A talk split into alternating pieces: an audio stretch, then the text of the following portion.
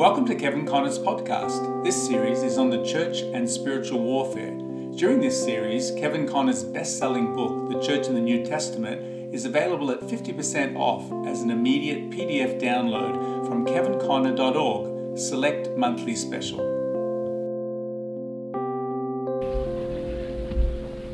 Let's just have a brief word of prayer as we uh, begin with the word. Father, we just, uh, at this part of the service, we come to hear your word. We hold in our hands uh, the sacred word, which we believe is inspired by your Holy Spirit and infallible in its utterances. And we pray now, Lord, as we share together, that your Holy Spirit will open our hearts, cause our hearts to be sensitive, Lord, and cause our minds to be open and responsive uh, just to what you want to say to us through your word today. Bless your word to our hearts. We thank you, Lord, that your word is forever settled in heaven. May it be forever settled in our hearts. We ask in the name of our Lord Jesus Christ. And everybody said, Amen. All right, let's uh, look at Isaiah chapter 55. I'll switch over this now. Thanks, uh, Steve. Isaiah chapter 55, and I'd like to pick up verses 1 through to 4. Isaiah 55, verses 1 through to 4. Reading from the Authorized. Ho, every one that thirsteth, come ye to the waters, and he that hath no money, come ye buy and eat, yea, come buy wine and milk without money and without price. Wherefore do you spend money for that which is not bread, and your labour for that which satisfieth not? Hearken diligently unto me, and eat that which is good, and let your soul delight itself in fatness. Incline your ear and come unto me, hear, and your soul shall live. And I will make an everlasting covenant with you, even the sure mercies of David. Behold, I have given him for a witness to the people, a leader and a commander to the people. May the Lord bless that portion of His Word. Now let's turn over to the book of Revelation, chapter 5.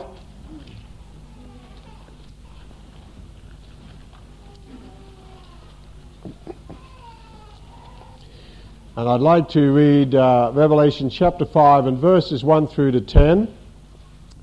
Revelation 5, verses 1 through 10.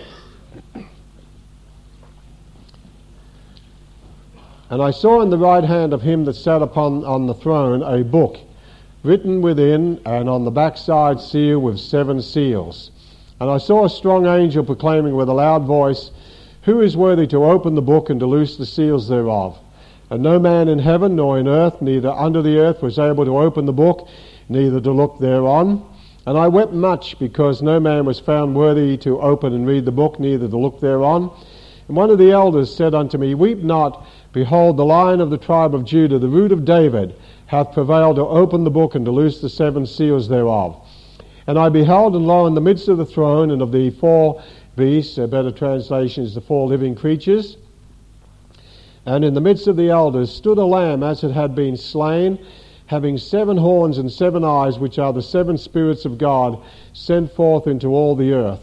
And he came and took the book out of the right hand of him that sat upon the throne. When he had taken the book, the four living creatures and four and twenty elders fell down before the Lamb, having every one of them harps and golden vials full of odors, or literally full of incense, which are the prayers of saints.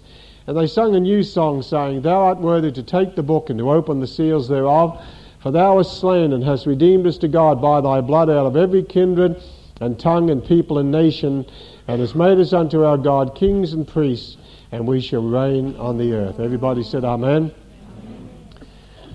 As I was uh, preparing to uh, uh, share this morning and waiting on the Lord, I have been listening to the tapes of the various uh, ones that have been speaking in the number of weeks that I haven't spoken in the body here.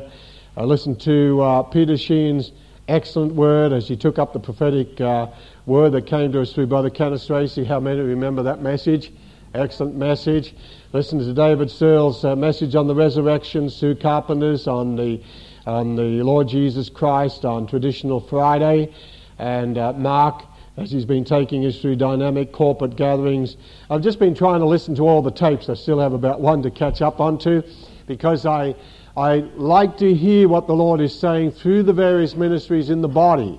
Not just through myself, but through the oversight and through the various ministries the Lord brings this way. So as I was preparing yesterday, I began to read through the prophetic word again. And how many have got the prophetic word? Hands up. If you haven't got the prophecy, you must pick one up because we are the war, a good warfare by the prophecies that went on before. So this is not to take home and let the silverfish eat it and die. Okay, the silverfish will eat this and read the prophecy and they will die. I'll kill them. so it's not for the silverfish or the goldfish. It's for us that we read, uh, really war good warfare by the prophecies and that we believe in the Lord our God and we'll be established, believe his prophets and we shall prosper. Now, as uh, Peter Sheen was taking you through various things that the Lord spoken to us in the prophecies, I read through a number, uh, uh, quite a lot of it again yesterday, and I picked up two other themes that were running through the prophetic word, and this is what I want to share on. I wanted to uh, take you in the next number of weeks through a series entitled The Church and Spiritual Warfare. Everybody say that with me? The Church and Spiritual Warfare. So, flowing through the prophetic word, with all the many, many things that the Lord has spoken to us as a church, uh, is this whole theme of spiritual warfare. So on uh, tape number 3764, this was to the men. And the Lord says, I'm calling you to be men of prayer and intercession. I want you to cry and weep between the porch and the altar. I want you to understand spiritual warfare. I don't want you to be a wimp. I don't want you to be one that is always beggarly and beg. Uh, then it goes on here uh, a word to the church, to the congregation. I want spiritual warfare raised in this congregation, pulling down strongholds. I have given you the keys of the kingdom. I want you to open doors that are being closed. I call you for greatness. You're going to be a church of many thousands, not only one building or two buildings, but many buildings. I am gathering, uh, I am bringing increase and enlargement. I am gathering my warriors together. The soldiers are coming. I want this congregation to be on the, on the alert. Do you know what military alert is? When a whole brigade, a brigade, when the whole company, the whole armed forces of a nation is on the alert, and I think we've seen that a little bit in a measure on the uh, news in the recent days in, in USA. But uh, whole armed forces of a nation is on alert, prepared and ready to go. I want this congregation to get into the alert mode. I want you to get into the alert mode. I want you to get ready for action. The trumpet is sounding. Prepare for war. Wake up the mighty men, wake up the mighty women of God, wake up the intercessors. And then in another part it says, And I have given you the war weapons to effect changes in your nation, in your government, changes in economics, changes in the political, changes in every kingdom of this earth.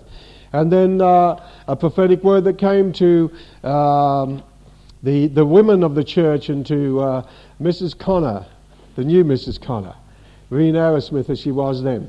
I think she still believes it. Uh, I'm going to raise up, says the Lord, an army of women that know me and that know my presence, know how to intercede, know how to pray, know how to travel as in giving birth to a child. Uh, and then it says, I want you to sharpen, sharpen your implements of war.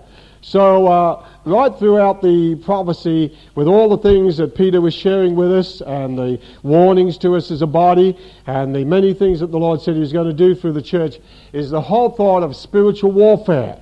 And then as I went through the prophetic word again, I found that there was another theme, and uh, it's been coming out recently, and that is the whole theme of spiritual worship. So listen to some of the words that come on this. This was to Mark as well as to the church.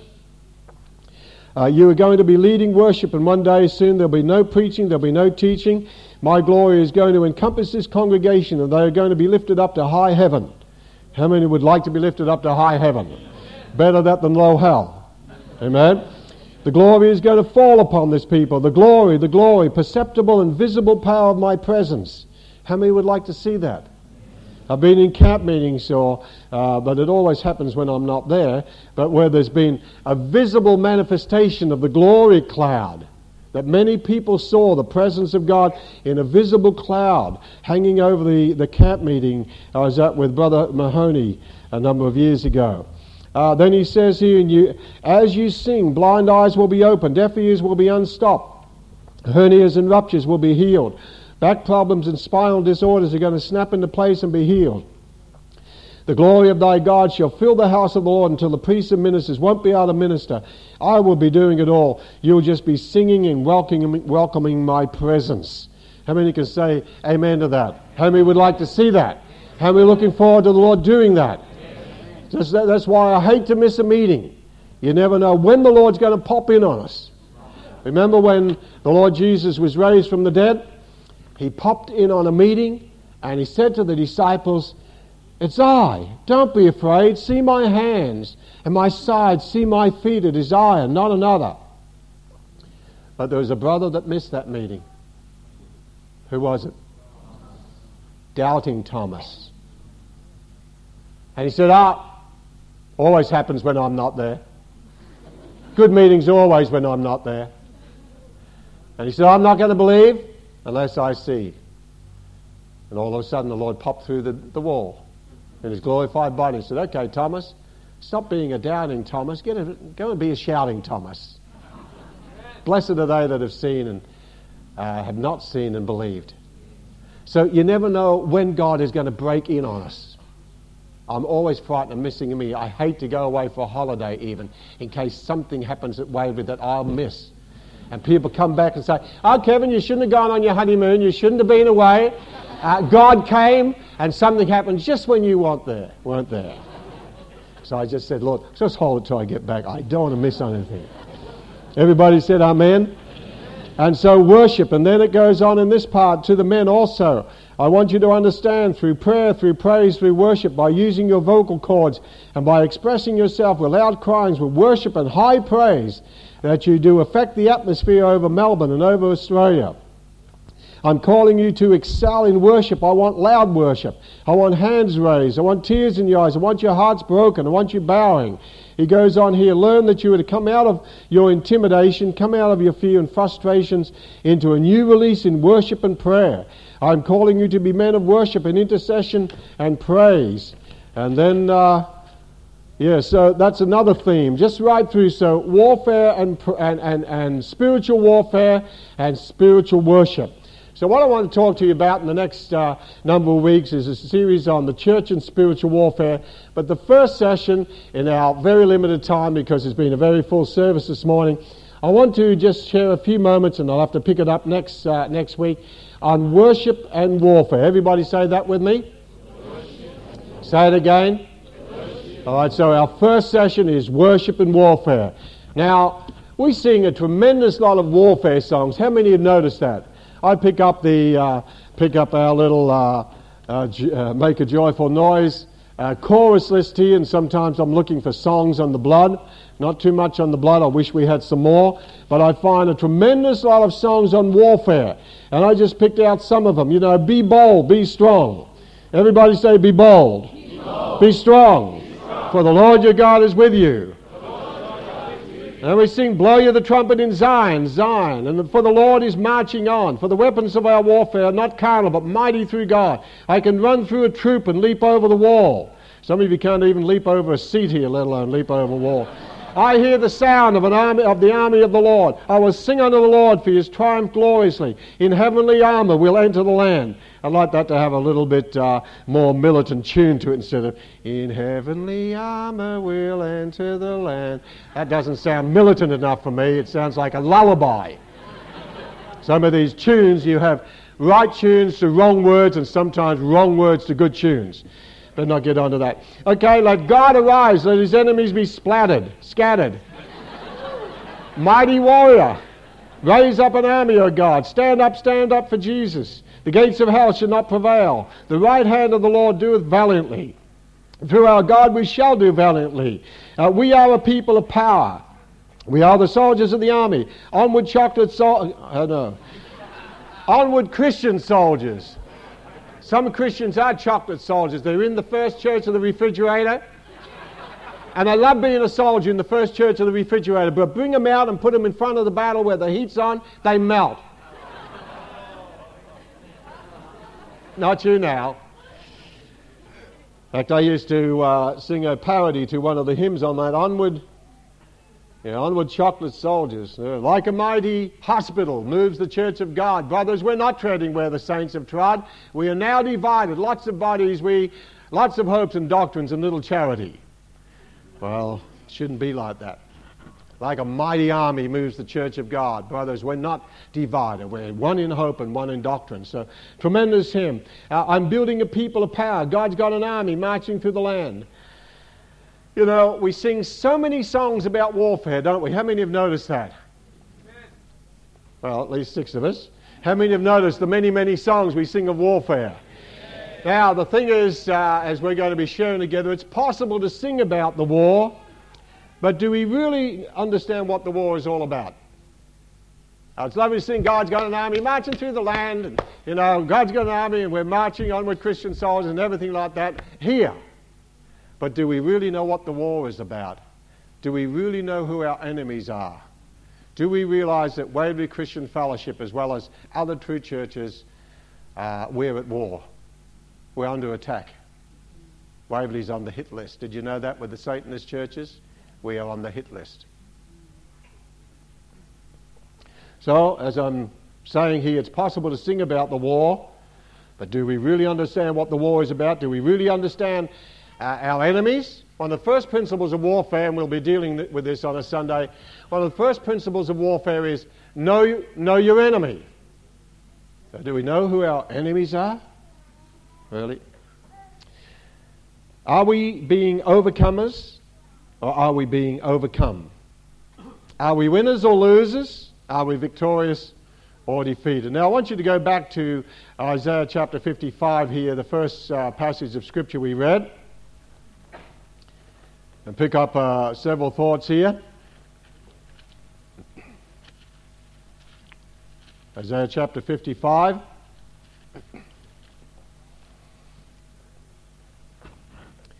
Now, here the prophet uh, verses 1 through to 4, is calling to the people of his time. And uh, what is applicable to his people and his time is also applicable to us.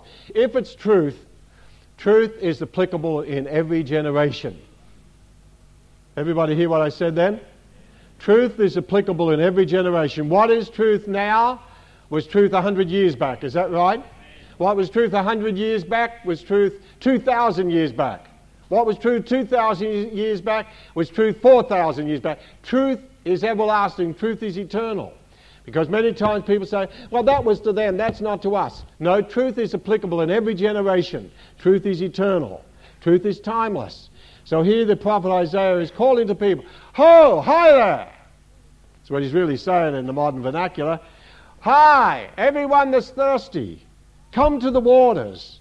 If you've got no money, come and buy and eat. Yea, come buy wine and milk without money and without price. What I'm offering you spiritually, spiritual waters, uh, spiritual food, it's priceless. Priceless. So come, come to the waters. If it doesn't matter about money because you cannot buy spiritual things with money, it's priceless. So he challenges them in verse 2 Why are you spending money for that which is not really bread? and you're laboring for that which doesn't really satisfy, listen to me. Come and eat what's really good and let your soul delight in fatness. In verse 3, he challenges them Incline your ear, give me your attention, listen attentively. Come unto me, here and your soul shall live. I will make an everlasting covenant with you, even the sure mercies of David.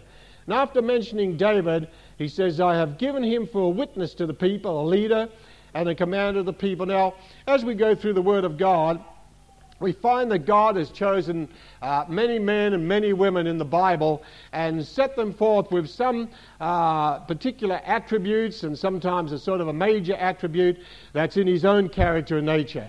For instance, when we think of the tremendous attribute of faith, if I asked you who, what man in the Bible would you point to who had the great characteristic of faith, who would you say this morning?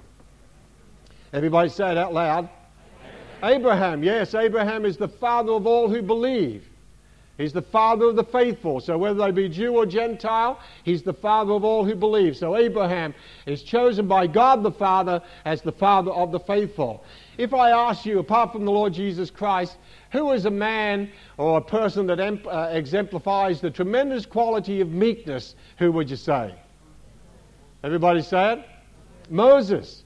Moses was the meekest man upon the face of the earth. And as uh, we say meekness, I think this definition of meekness is about the best I've heard. Uh, meekness is not weakness, meekness is strength under control. Now, many times Moses could have, uh, you know, done his cool. He did a couple of times and lost out in the promised land. I, I always feel sorry for the guy. But uh, he was a meek man. And meekness is strength under control. Meekness is not weakness, but strength under control. If I uh, wanted to ask you, say, can you give me an uh, illustration of the rapture of the saints? Uh, not the sneaky rapture, not the secret rapture, but uh, being translated from earth to heaven without dying, who would you mention? How many would say Elijah? How many would say somebody else? How many would say Enoch? How many would say Enoch and Elijah? You're both right. Okay, Enoch and Elijah, both translated to heaven without dying. Uh, when it comes to uh, uh, the whole quality of love, uh, who would you pick in the New Testament? John, the apostle of love. His Gospels and his three epistles, plus the book of Revelation. If I ask you this morning, okay, who exemplifies the Lord Jesus Christ as the weeping prophet, uh, a man of sorrows, acquainted with grief, who would you pick out? Jeremiah. Everybody say Jeremiah? Jeremiah. Okay, so God has picked out certain men uh, with certain characteristics or some major quality that is in his own nature and being and set them forth as examples to us. Now, if I asked you, uh, who do you think God would pick out or who would you pick out as a worshiper and a warrior, who would you pick? David. Everybody say David. So, this is what the prophet's talking about here. I will make an everlasting covenant with you, even the sure mercies of David. And so the Lord says three things about him. He says, I have given him for a witness. Number one, a witness to the people. Number two, I've given him for a leader. And number three, I've given him for a commander to the people. So David is picked out as a leader, as a, uh, pardon me, number one, as a witness. Number two, as a leader. And number three, as a commander. If you haven't circled those words, and I'm reading from authorized here, maybe you'd like to circle those words. But it's in that order. David is first a witness. And then after being a witness, he's a witness of what? Then he's a leader. And after being a leader, he's a commander. So the Lord picks out David as a witness, a leader, and a commander. I'd like you to turn over to uh, Revelation chapter 22. Revelation chapter 22, because as we link Isaiah chapter 55 and uh, Revelation chapter 5, we find that uh, John uh, is, is caught up in the Spirit and he sees a book in the throne and it's sealed. And uh, before that book is opened, it costs John tears. And uh, one the, as he's weeping there, one of the elders said to John, Don't weep, the lion of the tribe of Judah the Lord Jesus Christ, He's worthy to open the book. Now, Revelation chapter 22 gives us a very interesting verse here. So, David is set forth as a witness, a leader, and a commander. So, in Revelation 22, verse 16, he says, I, Jesus, have sent mine angel, or literally my messenger, to testify unto these things in the churches. I am the root and the offspring of David, and the bright and morning star. Very significant thing the Lord Jesus says about himself here. First of all, he says, I'm the root of David. Then he says, I'm the offspring of David. Now, we have, just pardon my voice here, but we have two uh, theological truths there. As the root of David, the root is the source. And as the offspring of David, that's the fruit. So we have the root and the fruit. So when we speak of Jesus as the root of David, we're referring to his, divini- uh, his, his divinity. In fact, the Lord Jesus said to the uh, Pharisees and the scribes one time when they'd been asking him questions, uh, He said, Let me ask you a question. He says, uh, Of Christ the Messiah, whose, whose son is he? And they said, He's David's son. And so Jesus said, All right, how can he be David's son when he in spirit calls him Lord? And said, The Lord said unto my Lord, sit on my right hand. So, how can Jesus be David's son and David's Lord? He is David's Lord as, his, as to his divinity. He is David's son as to his humanity. Or he's the root and the offspring of David. He's David's Lord as to root, and yet he's David's offspring as to being David's son. And so I like how that chapter ended up. It says, From that day they did not dare ask him any more questions. How many think Jesus had a good sense of humor? Ask you a question. How many think Jesus had a good sense of humor? Now, I want you to turn just for our last few moments to the book of Revelation. And uh, David is the man we're looking at here. He is both a worshiper and a warrior. Now, when we come to the book of Revelation itself, with all the various themes that run through this book, I've found that there are two major themes, along with so many other themes, but two major themes that we're looking at in our series together. One is the theme of warfare, and the other is the theme of worship. So, in the book of Revelation, the ultimate book of the Bible, where we see the Lord Jesus Christ as the root and offspring of David, the lion of the tribe of Judah, first the lion, then the lamb, and we'll see the significance of that in uh, appropriate time. We see that Revelation is a book of war, and it's warfare, and it's also a book of worship. I want you just for uh, just our closing moments here to look at some scriptures on warfare. Let's turn to Revelation chapter 11. Revelation chapter 11. And uh, I'd encourage you to circle the word that we're looking at warfare, songs of worship, songs of warfare, worship and warfare. What is the link between those two? All right, chapter 11, Revelation chapter 11. And we have the chapter here on the two witnesses. And in verse 7, we're told, And when they, that is the two witnesses, shall have finished their testimony, the beast who I personally believe is the Antichrist, that ascendeth out of the bottomless pit, shall make war against them and shall overcome them and kill them. So the Antichrist makes war against the two witnesses and here overcomes them, making war. Revelation chapter 12, and uh, now in verse uh, 7. The vision of Revelation chapter 12, very controversial chapter. Personally, I believe that the woman there is the church, the bride of Christ. And uh, we have the birth of the man child, lots of con- controversy over that. But uh, just briefly, I'll say what I believe here. I believe that Revelation chapter 12 is the ultimate fulfillment, the ultimate fulfillment.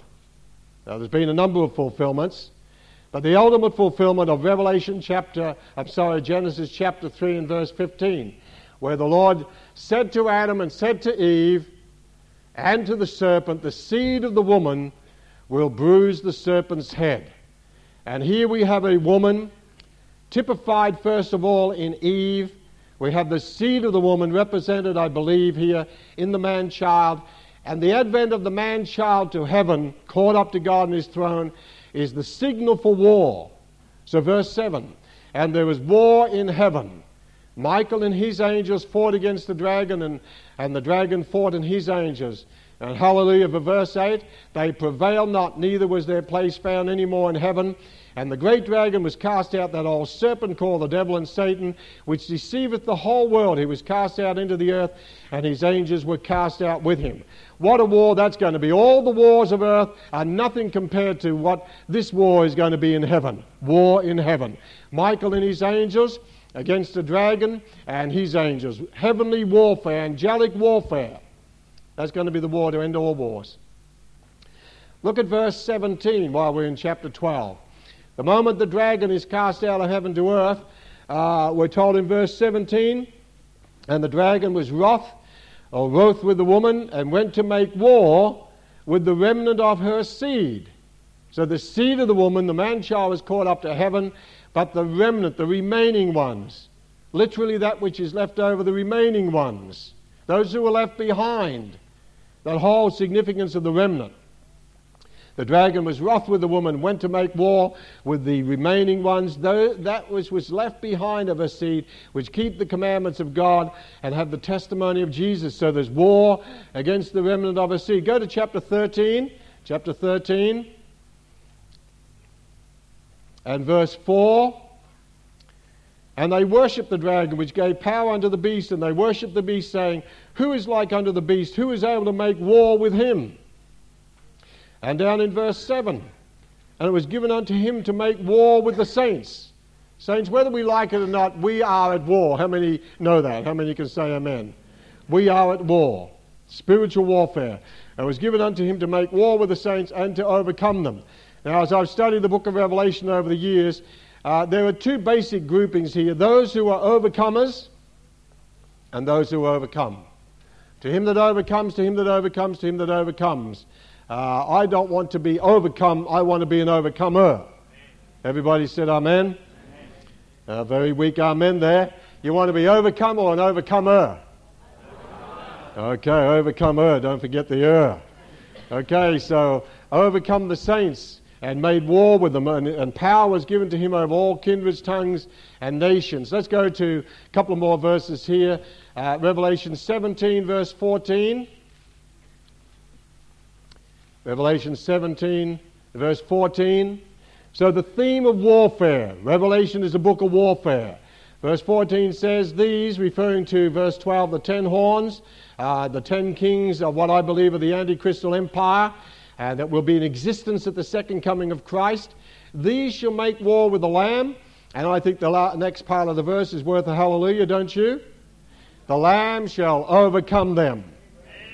It doesn't say they'll make war with the lion, they'll make war with the Lamb. And the Lamb will overcome them, for he is Lord of lords and King of kings, and they that are with him. Three opposites here cold and frozen and slothful. What does your Bible say? Cold, not cold. Now, some Christians are cold. We're cold.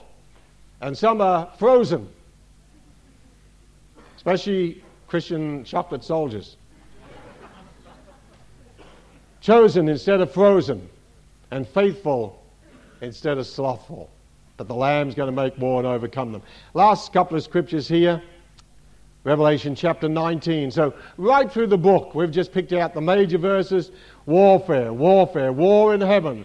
Uh, devil makes war against the remnant of the woman's seed. Uh, the kings make war against the Lamb. Revelation 19 and verse 11. And I saw heaven open. Not a pale horse, but a white horse. And he that sat upon him was called faithful and true, and in righteousness he doth judge and make war. And not only is he on his horse, verse 14, I'm on mine. And the armies which were in heaven followed him upon white horses. And uh, out of his mouth goes a sharp sword that he should smite the nations. Go to verse 19. And I saw the beast and the kings of the earth and their armies gathered together to make war against him that sat on the horse and against his, his army. And as I understand this chapter, and most uh, people do, uh, I understand this is the Battle of Armageddon. And Armageddon is not uh, Russia or China against America or America fighting someone else. It's not any nation against nation. As I understand Armageddon, it's Christ and his armies against Antichrist and his armies. And as I often say, when Armageddon takes place, Armageddon out of the way. How many are coming with me? Let's finish on this and pick this up. Saints, whether we like it or not, or whether we believe it or not, we are at war. Waverley Christian Fellowship is at war. There's a satanic attack on this church. Did you know that up in the hills there's a bunch of Satanist churches who are worshipping Satan and having warfare? I'm talking about worship and warfare. I've only done the introduction. But they are worshipping Satan and they're in warfare against marriages, against young people, against leaders in the church, against churches, Christian churches. They are praying and fasting, worshipping Satan, and warfare. And did you know that Waverley Christian Fellowship is on the hit list? It might explain some of the things that are going on in this church, the attack on some people in this church. So I want to ask you the question do you know what the war is all about? Do you know who the real enemies are? And Satan cannot conquer the church from without, but he could destroy it from within. So we're going to talk about standards. We're going to talk about worldliness. We're going to talk about a lot of things. In the next number of weeks, I'm going to rattle your cage. I'm going to shock some of you. But if we want to be winners in the war, not sing about the war and clap our hands and things, wonderful songs on warfare, but sit back as an armchair general Let's all stand. Come back next week for this exciting episode. Everybody said Amen. Be sure to visit kevinconner.org for more information about Kevin, his books, and his ministry.